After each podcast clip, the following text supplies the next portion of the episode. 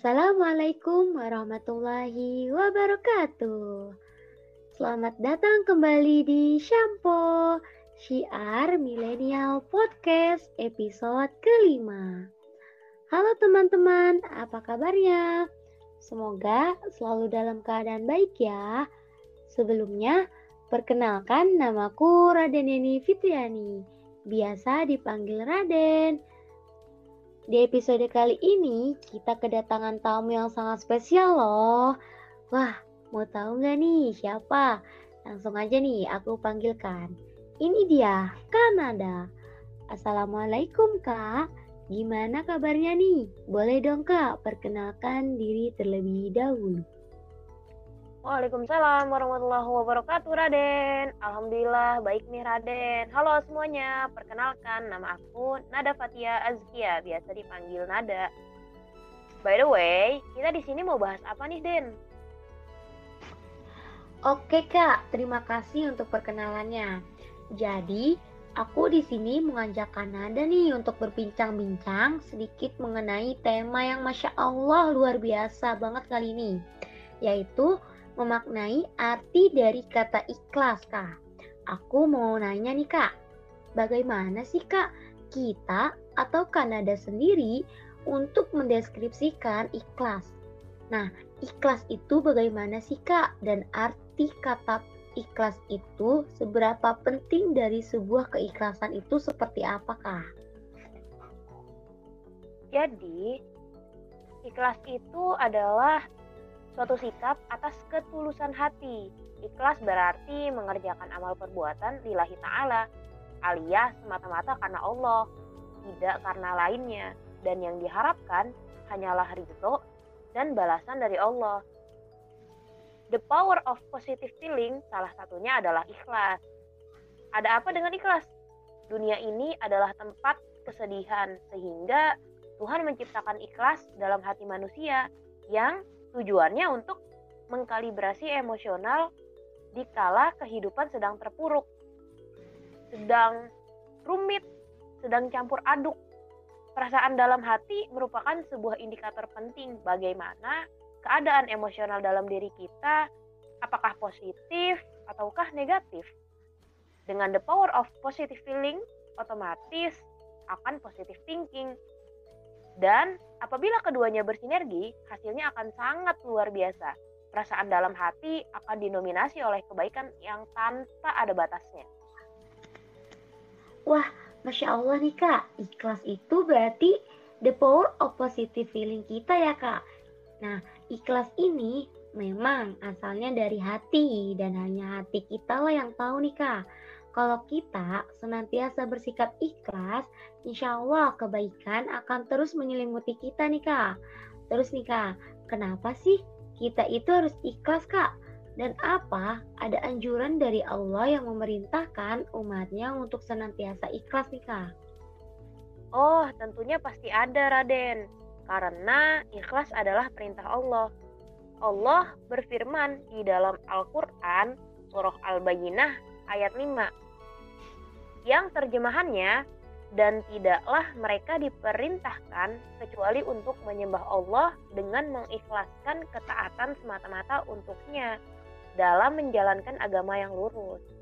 Selain itu, Allah juga berfirman dalam Al-Quran surah Al-An'am ayat 162 sampai 163 yang terjemahannya katakanlah sesungguhnya Sholatku, ibadahku, hidupku dan matiku hanya untuk Allah, Tuhan semesta alam. Tidak ada sekutu baginya, dan demikian itulah yang diperintahkan kepadaku, dan aku adalah orang yang pertama-tama menyerahkan diri kepada Allah. Jadi, ikhlas ini merupakan manifestasi tauhid. Keikhlasan akan mendatangkan kekuatan. Tidak adanya keikhlasan akan mencelakakan kita di akhirat nanti.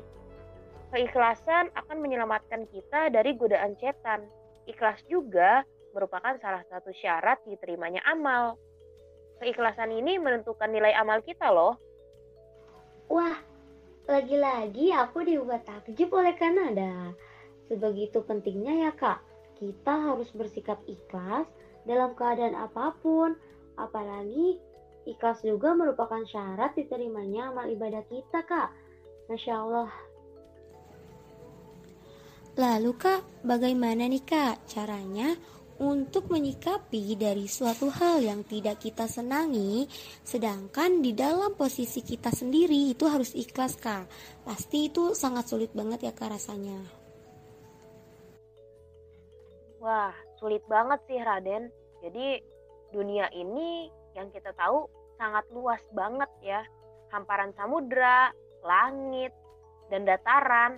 Itulah sebuah penciptaan mahakarya, penciptaan yang maha besar penciptaan Allah gitu. Di balik keindahan itu semua, Tuhan juga menciptakan kegelisahan, menciptakan kesedihan, dan hal-hal buruk lainnya. Semuanya itu terkonsep dalam satuan yang dinamakan takdir. Di sinilah ikhlas akan bekerja maksimal bagi seseorang yang berpikir. Jika kita dihadapkan atas suatu pilihan yang sulit, pilihan yang rumit bagi kita, maka perlu nih adanya keikhlasan diri.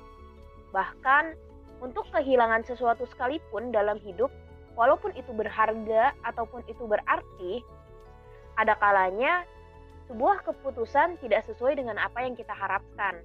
Tapi justru di situlah kita akan belajar makna dari sebuah keikhlasan dan kesabaran.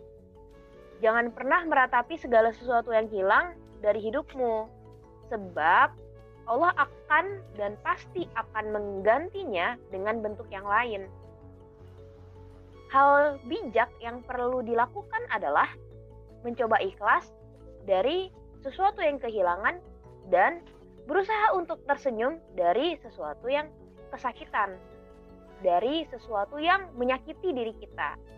Keikhlasan juga akan mengantarkan kita ke pintu yang dinamakan kesuksesan jadi, terimalah kekecewaan yang hanya hadir sementara. Jangan sampai kehilangan harapan yang tak terbatas.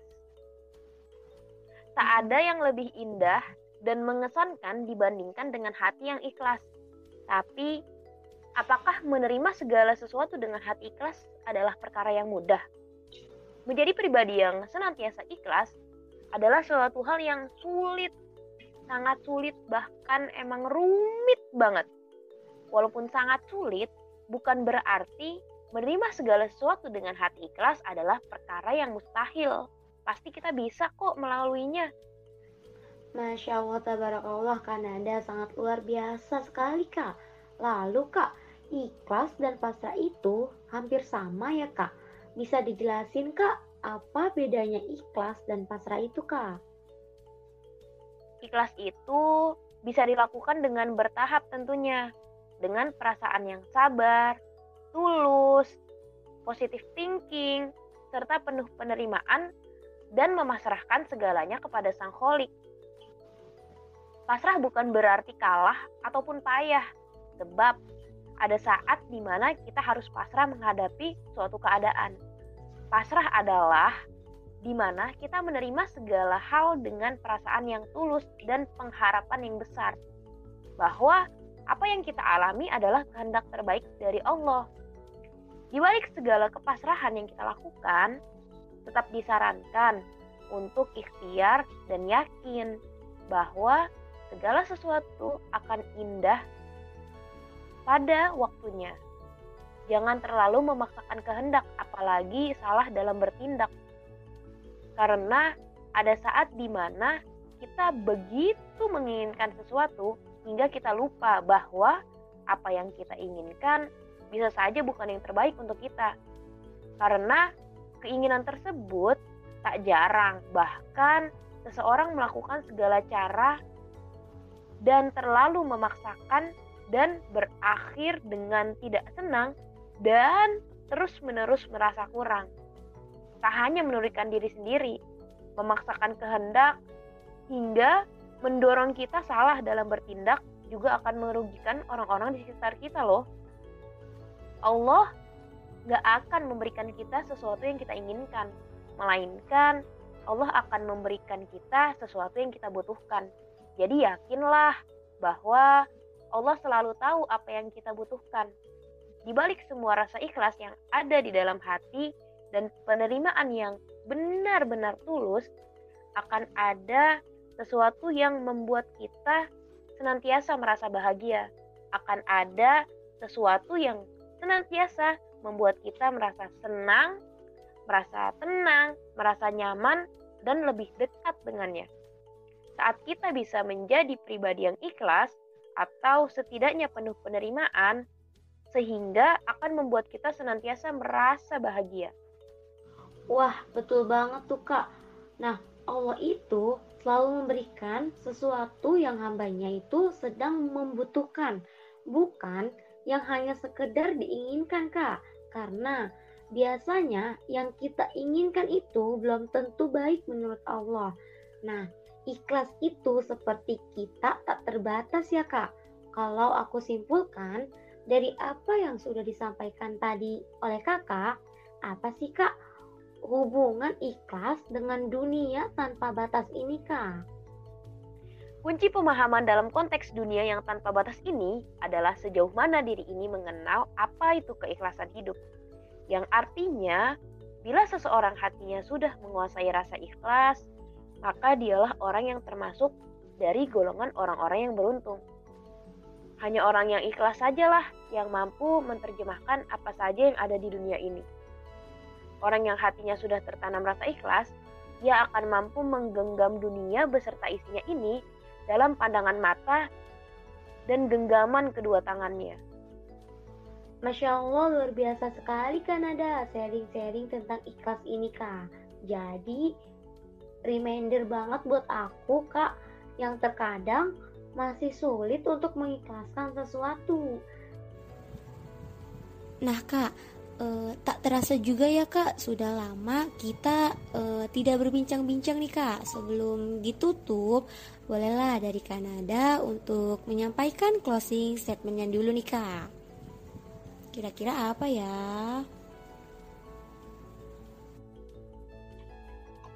Hidup ini adalah tentang belajar sejauh mana hati kita bisa memaknai ketulusan. Di situlah keindahan hidup akan kita rasakan. Sejauh mana mata memandang, di situlah awal dunia yang baru. Dan sejauh mana kita mengenal keikhlasan, di situlah Allah akan memberi kenikmatan yang besar sekali.